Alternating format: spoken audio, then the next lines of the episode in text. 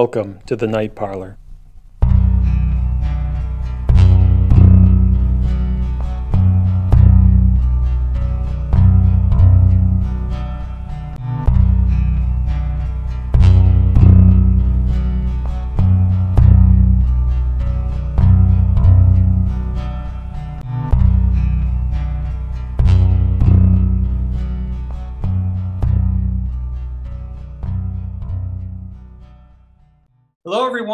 Back to the Night Parlor. I'm your host, Joshua Rex. Today, I'll be speaking to author Barry Lee DeJasu.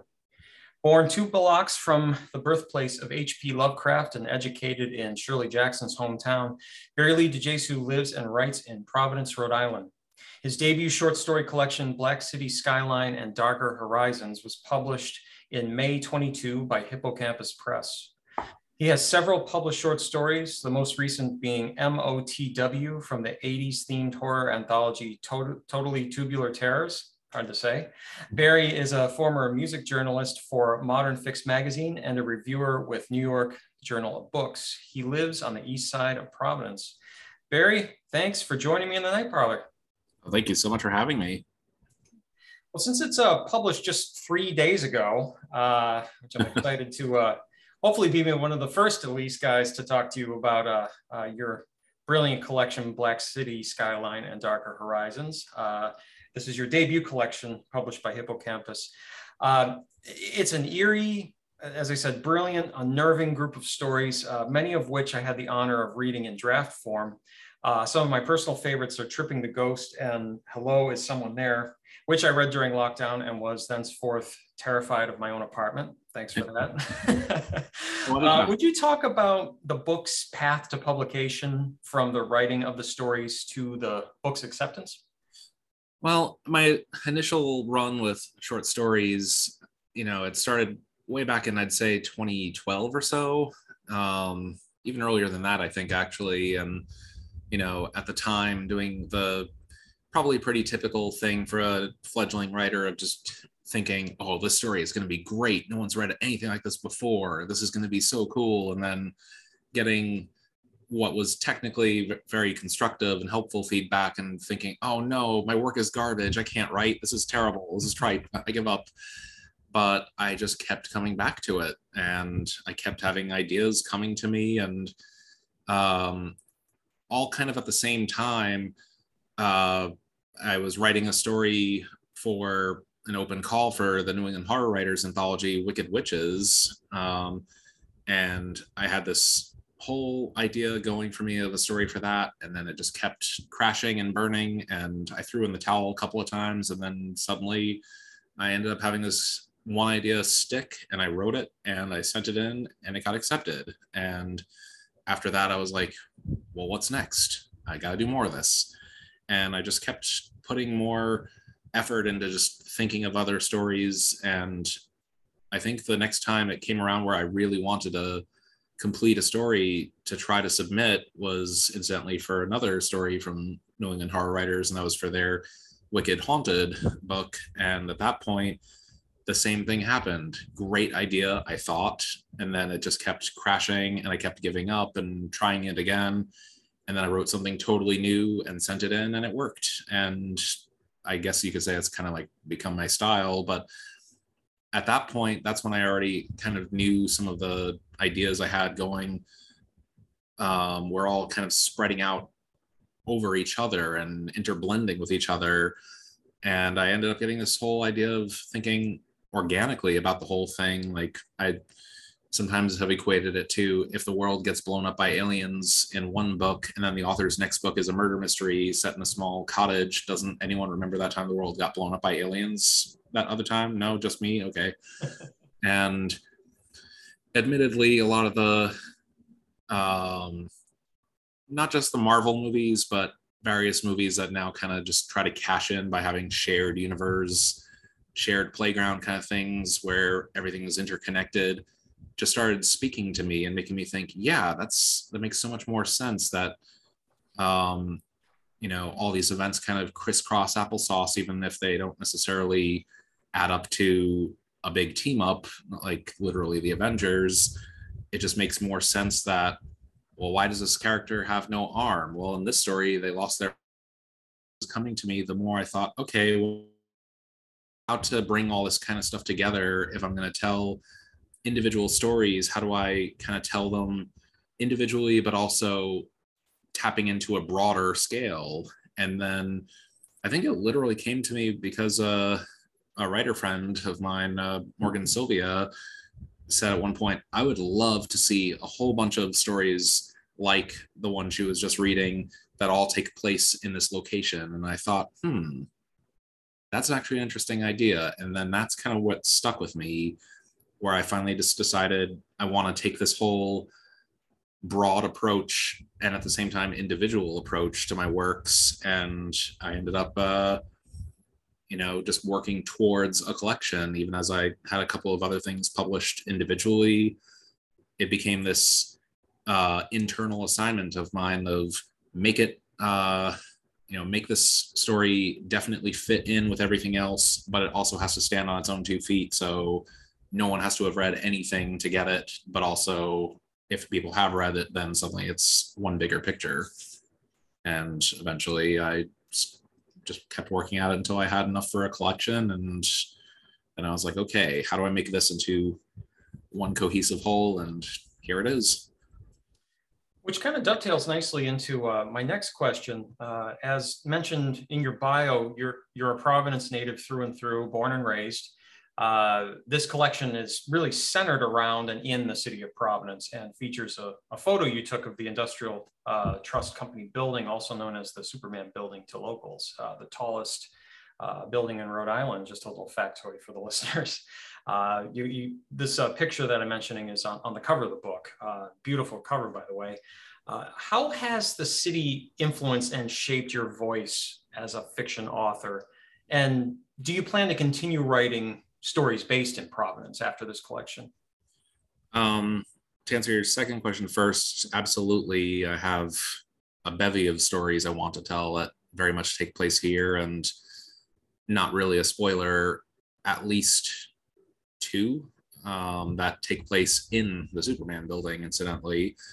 Um, but also just the whole city has always kind of spoken to me because one of the things I've enjoyed most about it is you step out your door and you can do not anything but any number of things await for you outside. You know just there's that store down the street there's that restaurant downtown there's that um, there's that other business you need to go to across the city. And uh, it's all the interconnectedness of you know the buses and everything that can take you elsewhere.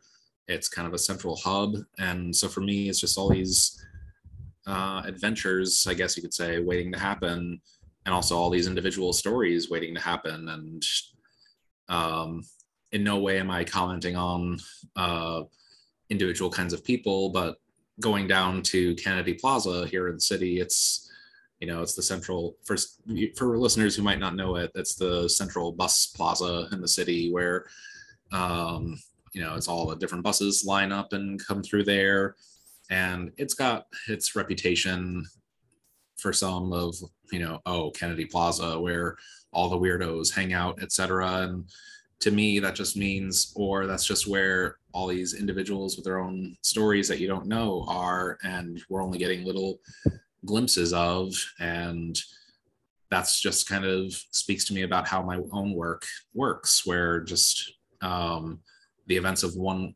person's world completely changed that whole world for them except the person who just runs into them on the street might not have any clue and they might just think oh what's his problem um, and just I love it. Like I love this uh, rich and constantly varied and constantly changing nature of the city, and it's it's just kind of exactly what I write about. Yeah, I definitely see what you mean by that. Everybody does have a story to tell, right? If we're open to that, I know it's a cliche, but it's really true. Uh, and it can be really interesting. And from my own experience in Providence, I totally know what you mean about walking out the door being an adventure. That's one of my favorite parts about it. It's yeah. So everything's so close.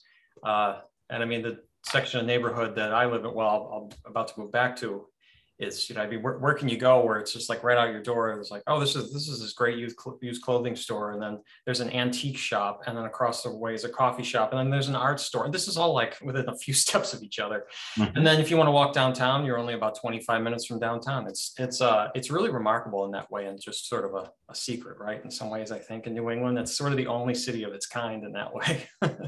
there literally are a couple of characters who recur and Uh, reappear, I should say, in a couple of my stories who are based on people I've seen around frequently. And even long since then, maybe I see them and they're not quite in the context or in the appearance or anything else that I used to sort of associate them with. But I think to myself, no, no, like, but in my head, you're always going to be there's a again, no spoilers, a strange fellow that I used to see around who would always wear sunglasses, like these big wraparound sunglasses, all day, every day.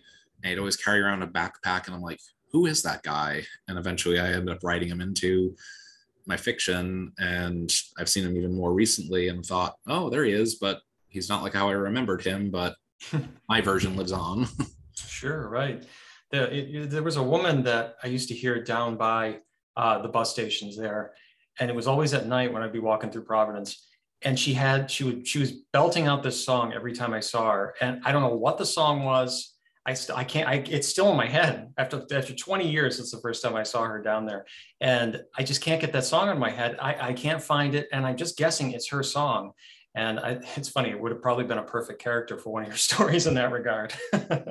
That's just the kind of thing that I love so much about it. And it's, you know, for for anyone that it's the thought of ugh, the city, you know, all the the dirty city with the crazy people, etc. Yes, sure, I get where someone saying that kind of thing might be coming from, but I also think, ah, the city, just it's just so much color and so much uh, interesting blend of different kinds of people and places and uh, atmospheres all around, and it's just this endless palette for me.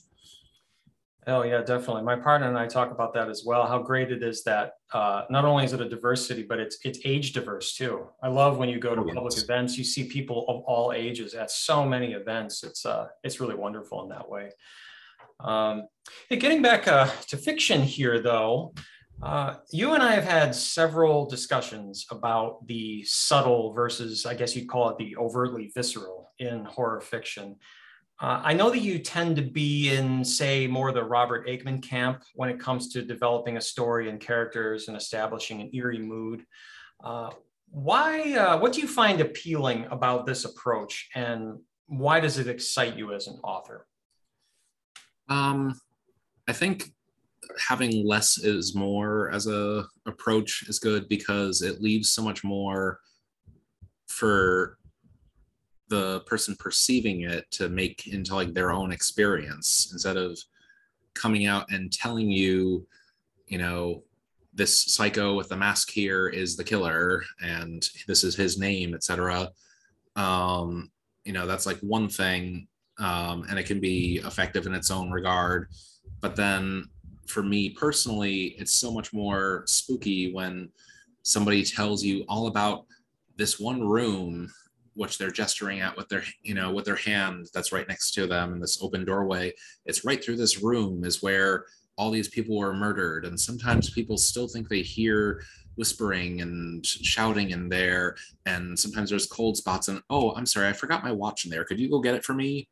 And that image that's like sticking in your head and what it's doing to you that's so interesting to me because it's just giving you the homework basically. It's giving you the not even the recipe it's just giving you a few of the ingredients and you're kind of stuck thinking to yourself what was this? What does this mean? And it's not necessarily a pretty picture or, or yeah even to make it more like puzzle pieces it's not necessarily a pretty picture you're putting together.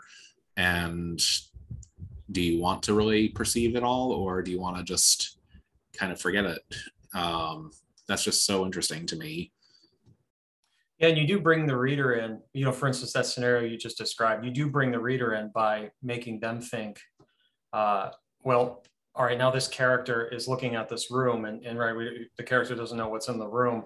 but who, the reader is already starting to construct something about that room, right? You know, in mm-hmm. in you know, his or her mind, what, what, exactly is going on in there? So now, when the, when the other character says, "Oh, I left something in there. Can you go get it?"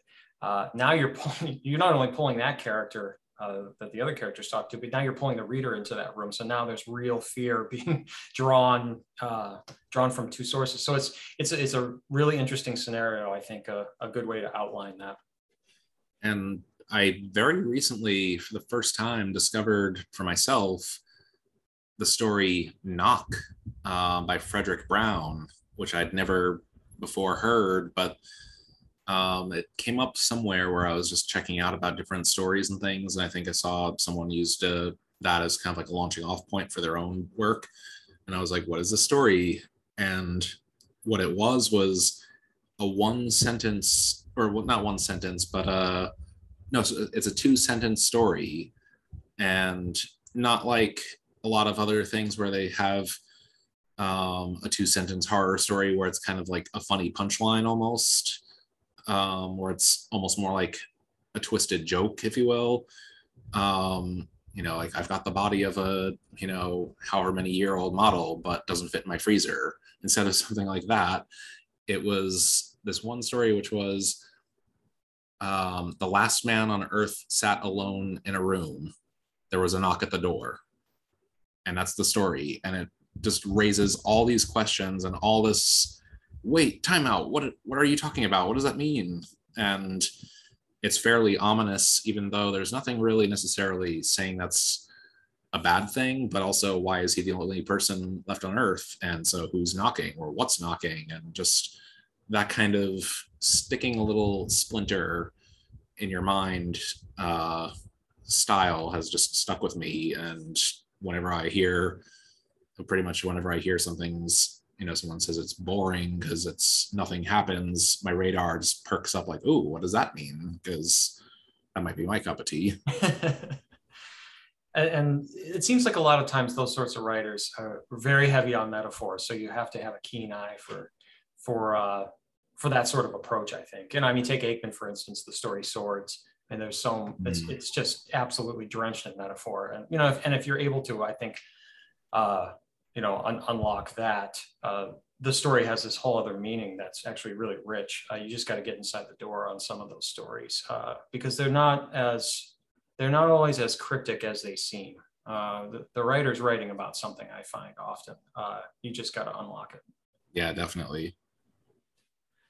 Uh, leading up to the release date of your book, you thanked a number of different writers that you admire via Facebook uh, for what they taught you about the craft of fiction writing.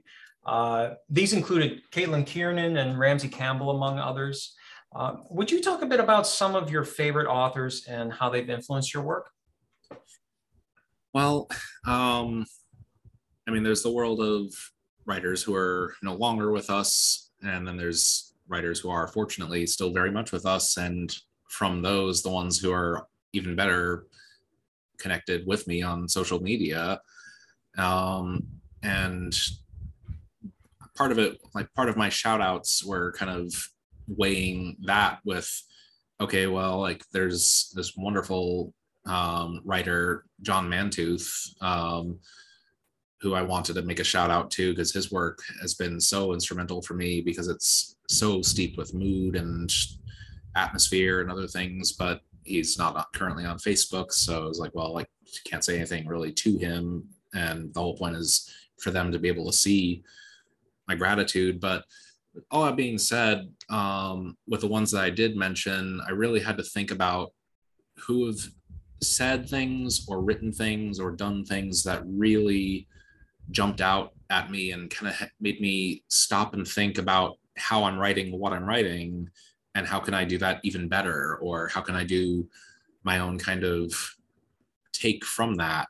Um, so, like Caitlin Kiernan, her work is so emotional and often such bizarre and extremely unsettling things are happening and that's completely just back burner to what's going on emotionally so much of the time not always but um where it's just like something terrible might be happening to the world around these couple of characters, but their emotional struggle with each other is what's front and center. And like that kind of uh, favoring of characters over setting while at the same time keeping such a rich setting in mind. Um, so it still is like this immersion in this strange world. I just would read any of her works that are like that or similar and just think, wow, how the hell did you do that? And can I do anything like that? And short answer is probably not like that, but maybe my own version of something similar. Um, and then, you know, good old legend, Ramsey Campbell, I just, he can literally make a description from a story about someone crossing a room in a hotel and opening the curtains the most terrifying minute and a half of reading you've ever experienced and that's literally all he was just doing. And he'll he's actually kind of helped me come to appreciate um how how horror can not just horror and comedy can coexist so well and blend together but sometimes horror is comedy and vice versa and he's helped me kind of appreciate Abbott and Costello meet Frankenstein more because he's made he, him and his works and that movie have kind of made me realize oh the author here isn't trying to scare the characters who are like oblivious to in the Abbott and Costello case the wolf man that's creeping into the room right behind him as he's writing a note without him knowing it. It's not about scaring them it's about scaring you and he's not trying to scare the characters at all. He's just trying to scare you. And it just makes me appreciate how the audience going in it's like this audience knows horror fiction. They know the tropes. They know what they're getting into. So it's like okay well what if you don't know what's coming? You know never mind the characters. What if i just work on scaring you? And so um that definitely has just resonated with me so deeply with just my whole approach to how I make a scary scene more than just atmospheric or you know eerie but also how am i going to play with the reader as they do that? And you know i mentioned five different writers. I should have thought of doing this a lot sooner because i probably could have mentioned more and more and more people but it was as it such as it was it was five days before the release of the book and i thought okay well i'm going to start right now. I'm just going to mention five writers who I'm connected with on Facebook so I can publicly kind of thank them for doing what they do to kind of transform how I even think about doing my own thing. And I also just have to mention on that same note, um, Eric Nunnally with how he just opened my eyes to how you can just beautifully set the whole scene, setting and character and all and then wrap it all up with just making that the opening paragraph of a story. And it just tells you everything you need to know going in while also completely setting the mood and setting the stage. And i just thought like holy crap how did you do that? Like i gotta i gotta try to think like that and make my openings a little bit more interesting. And it's been an ongoing lesson for me. So that's kind of like my my gratitude for all them was just short as it was and only as few of them as there were. I just had to do a few mentions of people who kind of helped shape the way i think about these kinds of things. I think it was really unique and a great way to uh, you know to give thanks but to acknowledge that that, this is a process that this is you know writing a book writing a collection watching this come to fruition is such a process. And there are a lot of people involved uh, you know a lot of influences involved. And i mean you're, you're, talking about you started writing some of these stories in 2012 so you're talking about you know 10 years now that this is a, a work in progress. So i just thought it was a really it was a really neat approach. Uh, what are you going to read from us or for us today barry? Um, i'm guessing something from black city skyline i hope? Yeah definitely. And incidentally it was also the one you mentioned as my most recent work prior to this um, being released uh, MOTW. Um, so, just a quick backstory of it. It was literally for a long time. I thought um, I was listening to this amazing song from this um, synthwave electronica artist named Street Cleaner called MOTW.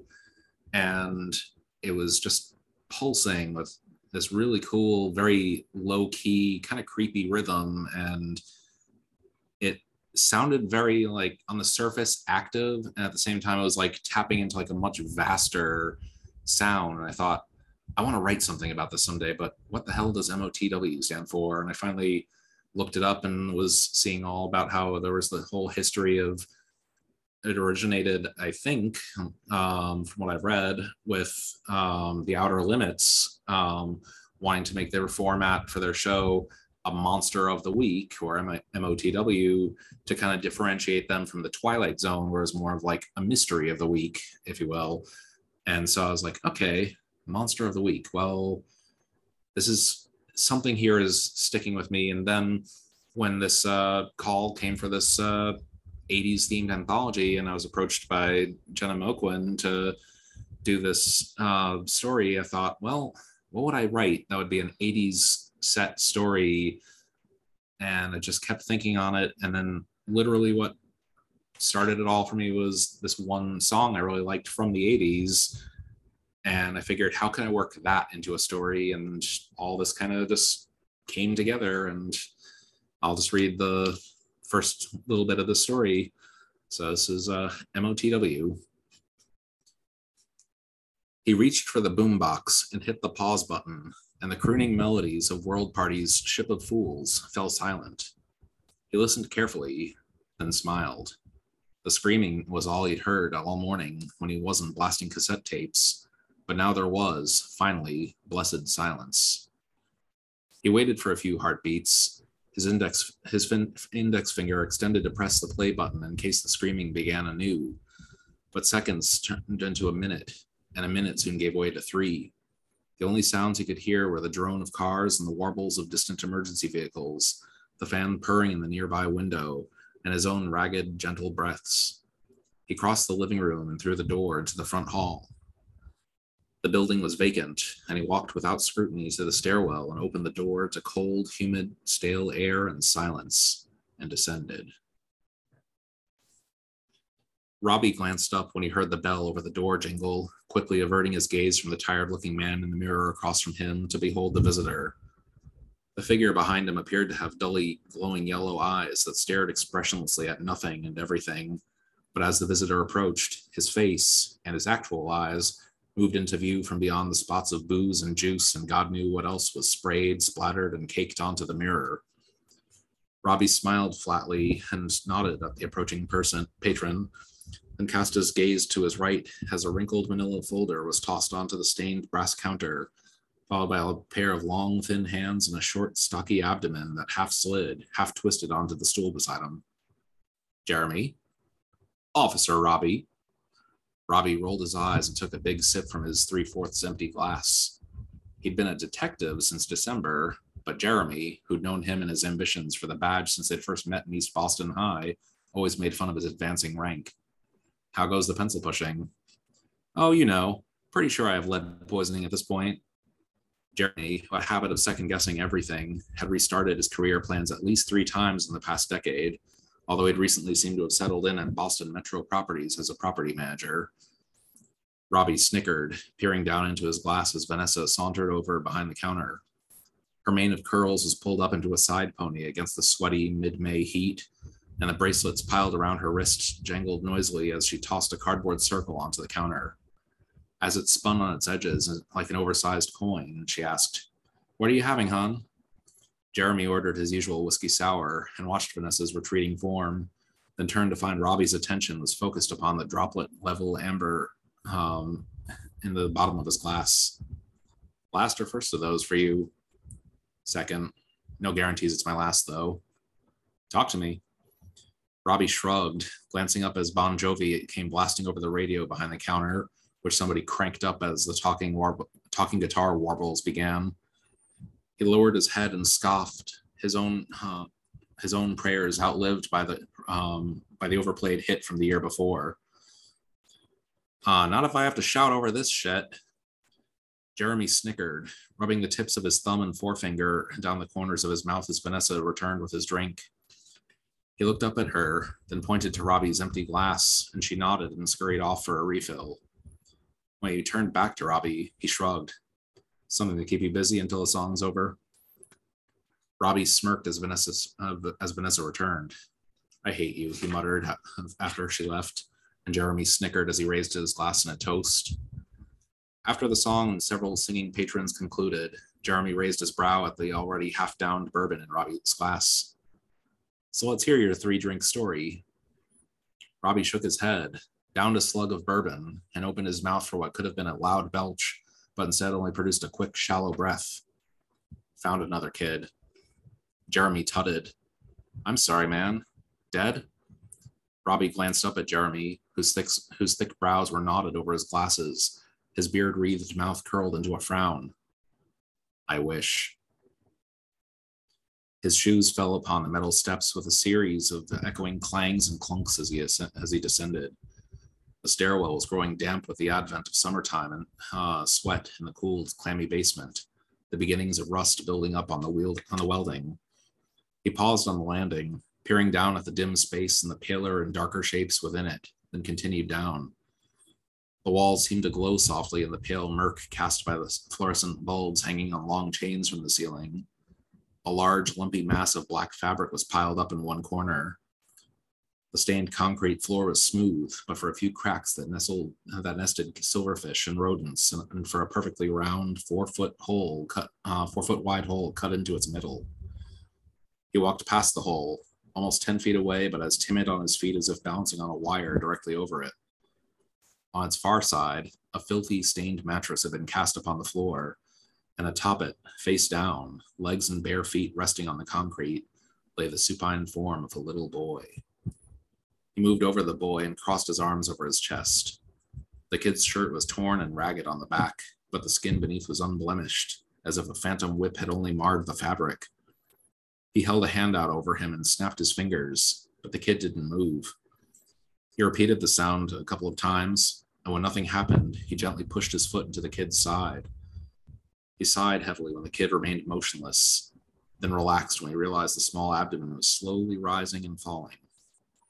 After a moment, he crouched down and gently pushed his right hand under the kid's shoulder and pulled, twisting him over, then gasped and rose to his feet as the limp form dropped back down onto the mattress. He stepped away, turning to one of the concrete walls and tapping his foot for a couple of minutes. He turned back, cursed softly, then made his way back upstairs. He went back into his apartment, grabbed the phone in the kitchen, and dialed. She was one of those girls from the milk cartons you see everywhere nowadays. Robbie sniffed. Have you seen me? Please call. Last seen. Jeremy nodded. See them every morning over cereal. Robbie made a sound between a snicker and another sniff at this and told the story of Hilda Sanwick, age six, she was last seen with her mother down on the at the Cypress Street playground about two weeks before. Mrs. Sainwick had turned around for one moment and felt her daughter let go of her hand. She tried to tell her not to do that, only to run into an elderly couple who were standing behind her, confused. No amount of quick thinking and quicker timing was enough to overcome the panic that ensued, nor to bear fruit in a frantic search that soon led to a whole police shutdown of the market to scope the area. Hilda was gone, and that was that.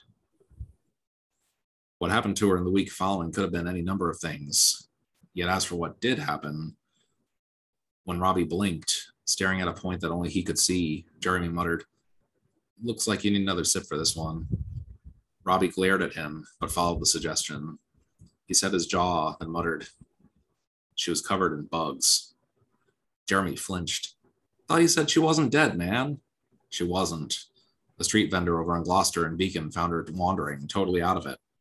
He thought she was dirty at first. I mean, she was dirty, unwashed for an unknown number of days, some signs of battery, nothing sexual, fortunately. But that wasn't what made him drop everything and run out to her. It wasn't even the car that skidded to a halt right beside her. It was the damn roaches and other bugs crawling around in her hair and on her person. The corners of Jeremy's mouth twisted down, and he nodded, glancing uncertainly into his glass, and took a quick sip. She got stuck in a sewer or something? Or something. See, when a couple of officers showed up to look, one of them was Megan Reiner. Remember her? You were talking your head off at the fundraiser last. Oh, right. Jeremy smirked. She was bodacious. Robbie blinked slowly at this, saving his criticisms of Jeremy hip lingo for another day. Anyway, she got over there shortly after the poor girl was found. The vendor had not, had kept an eye on her, even when some uh, some punk swiped the tip jar right off his table because he was trying to clean her off. The bugs, you see, were all over her. I mean, all over. In her hair, in her skirt, in her shoes, probably elsewhere. And they just kept appearing. The poor guy kept trying to brush them off, but they kept coming. It was practically like she was sweating them. Maybe she, Jeremy tried to think of something to say, then gave up and shook his head. Officers Reiner and Vintage showed up and take her back to the station. Reiner stayed in the back of the car with Hilda to keep her calm. Not that she needed to do much. From the moment the vendor found her, the poor girl had been as silent and dead eyed as a mannequin. But the whole time, those damn bugs kept crawling out all over the place. Reiner even said she thought they were coming out of her skin. And even though Reiner has a stomach of iron, even she had her work cut out for her. She swatted or picked off a few and threw them out the open windows, but more and more of them kept appearing. Roaches, like I said, but also spiders, beetles, uh, center, center centipedes. Right. He shook his head. And after they got out of the station, Officer Reiner even swore she saw a rat appear directly under the car, which would be just about perfect if poor Hilda had it crawling around on her person somewhere, right? So all they, uh, so they all make it inside, and even after they get into one of the rooms, the damn bugs just don't stop. Jesus, did they never stop? Eventually, and suddenly, they got Hilda a blanket and some water, and someone from Children and Youth Services shows up with word that her mom is on the way, and poof, like nothing, bugs are gone, all is well. He shifted, emitting a muffled, breathy belch, then spread his hands apart like he was holding up a rainbow. Poof, like, like where the hell were all those bugs coming from? The poor girl was wearing a teal skirt with flowers printed on it. Had one shoe. Hair came down to above her shoulder. There wasn't anywhere she could, you know, hide that many bugs, Jeremy. When Jeremy didn't say anything, Robbie shrugged again. Exactly. Jeremy uh, remained silent, then took a short, shallow breath and said, wasn't there some woman in the 17 or 1800s that gave birth to a ton of rabbits? Robbie snorted and shook his head. Beats me. Weird as that was, that was hardly the issue. Where the hell had she been in the meantime? I don't know if they've uncovered anything since he glanced up at the bar where a white, white rectangular clock advertising Miller beer slowly rotated secondhand. 337, give or take a minute.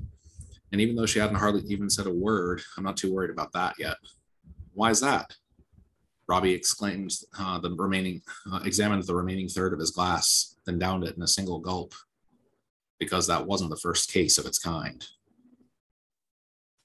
Wonderful, Barry. Fantastic job. Uh, I think uh, we, we, may have to reclassify what we said. We were talking about earlier of the subtle, the subtle versus the overly visceral. Maybe we could call this subtly visceral. very, uh, very, very creepy. Would you uh, talk a bit about your process as a writer. Uh, specifically, I'm just wondering how long does it take you generally to complete a story? You know, work on a story from start to finish. And are you a are you a stationary or a roving writer? Are, are you kind of stuck stuck at home in the desk, or you know, are you out and about writing in coffee shops and libraries and such? Oh, I'm very much a roaming writer. I will I tend to uh, sometimes my stories will come to me while I'm out in the middle of work or a cafe. And then other times I'm home and I'm sitting there in front of the computer trying to think of something. And some ideas stick, many don't. And as for how long it takes me to get these going, they, uh, I've written some within like a week and a half or so, and others that have taken me multiple weeks and often multiple revisions. And um, it's just it's all very organic and all very unpredictable. And i'll sometimes go into a story with so much confidence of this idea is great this is going to work. And then by the time i'm too frustrated to write even more than another word in it i'm just like it's still a good idea but it's not happening today and um, recently, incidentally, with the publication of this book, I've been I was grateful for the timing of that because I've been in a little bit of a dry spell where several things I've tried writing new have just kind of ground to a halt. And I'm like, I know they can work. I know this can happen, but this is not working right now. Um, and I'm kind of hoping this little bit of a break period is good for me to at least change gears and have one less thing on my mind of that I have to work on. And that might help kind of clear the road a little bit. But such as it is, I bring my little note, uh, like writing journal with me at all times to work and back. And often on the way to work, I'll sort of stop and dictate into an email to myself of story idea XYZ and then tuck it away for another time and sticky notes and everything in between. Well, the process definitely sounds like a, a, an act of perseverance, and uh, that's really inspiring. That's that's what it has to be, right? You have to keep showing up. Yeah, and that's you know, I've had people who've expressed interest in writing say, not just the thing of I don't know if I can or I can't write, etc and I've always just kind of pushed for people to remember there's no right way of doing it. There's just your way, and you just have to start doing it, and you'll just get better on your own because it's the only way to do it. Yeah, well said. Whatever works for you. Right. So, how amazing was it to have TED Klein write the foreword for Black City Skyline, and and how did that come about? Oh my God, it was such such an honor and like beyond my wildest dreams that it would actually happen. You know, I remember having a conversation with my father about that at one point of thinking maybe I could ask him about doing a introduction or foreword to my book, but then my father was saying, well, he might also be, you know, busy and doesn't want to like commit to that kind of time because he has to read your book too. So maybe don't burden him with that. And then I also had someone say to me, it would be such an honor for him because you're kind of giving him that kind of clout and gravity of you're so important. I want your send off on this to matter. Like if the great TED Klein wants to introduce this, then clearly it's got to be good because he's here's an authority to say something on it. And so with all that said, you know, for those who might not know as much about him, he's this legend of a writer who I feel like would be as big as Stephen King had he kept writing more consistently. Um, but such as it was in the early 80s, he just wrote a novel called The Ceremonies, and then he wrote an amazing novella collection called Dark Gods. He was the editor for Twilight Zone magazine for a long time, and wrote a number of other short stories over the years and then he just kind of faded until he just kind of disappeared. But his books whether or not they were in print were still uh, were still very well revered and people still thought he was such a legend. And it was very much a finding forrester situation if you will of like where did this guy go? What happened? He's still alive but why isn't he writing and so one day when I used to work at Brown University in their bookstore, I saw that he had appeared at Brown University to do a special presentation um, because he had been an alum from Brown. I thought, oh my God, I missed him and he was here. Uh, and I actually contacted the department that he had uh, appeared for and asked is he still here? Do you know if he's returning or is there a means to reach his publicist or something? And they were actually kind enough to put me in touch with him directly. Uh, and I just asked him flat out, you know, oh my God, I'm such a huge fan, but are you still in Providence? And he said, no, unfortunately, I've gone back home out of state. And, uh, you know, that was that, it seemed. But we kept in touch a little bit and he was honored that I, you know, thought of him and he felt like kind of surprised that I knew who he was and that sort of thing. And then at one point later on, I ended up asking him if he would be willing to do an interview for when I used to write for uh, Shock Totem magazine. Um, and he said, again, just like kind of a reluctance to uh, be in the spotlight like that.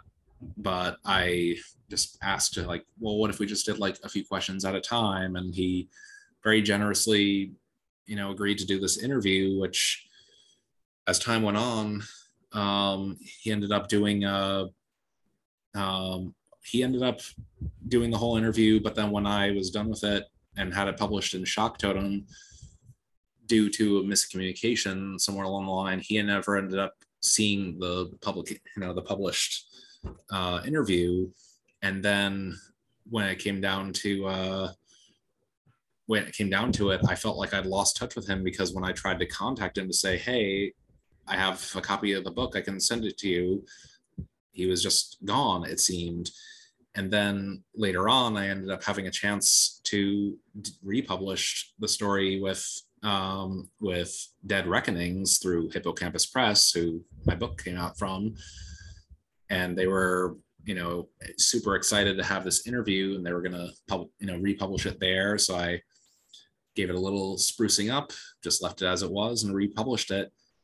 And then one day I received an email from him saying, you know, hey, nice to hear from you. Well, nice to see the interview in print, but I was under the impression that we did this for another magazine. Why is it in this one instead? I knew nothing about that because he was friends with um, with the publisher and ended up asking, you know, how did this happen? Because he didn't even know about all that. And turns out he just had a new email. So again, a miscommunication just sort of left both of us out of the loop but then following that, we just kind of kept in touch. And uh, during the pandemic, I especially got worried because he was living near New York, and I was, you know, with that being such an epicenter of the, the plague, such as it were, um, I was checking in on him occasionally to see how he was doing. And as I ended up writing my story, uh, "Hello, someone there," um, he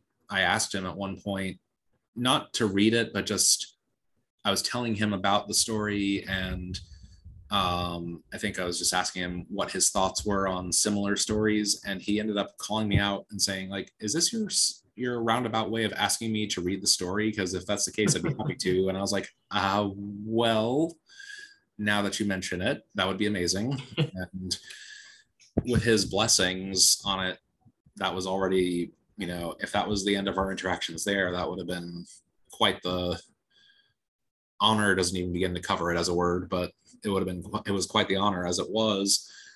And then finally, it came down to getting the collection ready and trying to figure out what this final product is going to look like. And then I just started entertaining this idea again of, oh, what if I just ask him if he'd be willing to? And maybe he doesn't have to read the entire thing, just a couple of the stories. But he just immediately said, sure. And he read it. And I, you know, had to get caught from fainting on the floor because that just happened. And here it is. Well, it's a terrific foreword, and uh, I can't think of a better author to to introduce the collection. So, congratulations on that. That's thank you so much. Really he's been such a delight to be in touch with and uh, you know it's been great to see his books being brought back into print lately including also a wonderful collection of his nonfiction from hippocampus press too um, which he actually asked for my permission to reprint the, our interview. And so he's just it's great to see him being talked about again because he really deserves to be talked about a lot. He's an amazing writer with such an amazing way with words. And you know i'm glad that for also for people who might know me and not so much him that this might give them a little glimpse into this really unique writer and personality and want to check out his work too because if you if you're listening to this and you haven't read him you really should absolutely so what's next for you barry uh, with your writing? Uh, and are you going to be attending Necronomicon this summer? Well, I'm definitely going to be attending. Um, from what I understand, I'll be on, hopefully, be on a uh, reading panel for um, new titles from Hippocampus, along with uh, Curtis Lawson.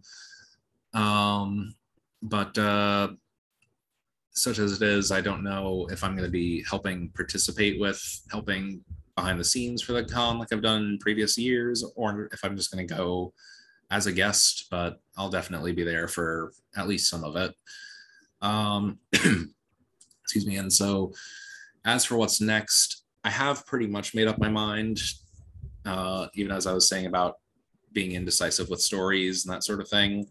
Um, it's now just a matter of staying focused and figuring out what's best for these stories. But um, I have a plan slash ambition to do sort of a novella collection of four, although I've at times entertained possibly five um, novellas that are all, again, individual stories, but in this case, much more intimately tied in with each other as they all sort of tell separate aspects of a larger story and not so much like a broken up, you know, here's part one and part two and part three and part four of don't call it a novel. It's more like here's these characters and this whole story that has affected them. And now here's these other characters and this other story that affects them, which also kind of ties in with the events of the first one. And it's I keep calling it sort of a deconstructed novel.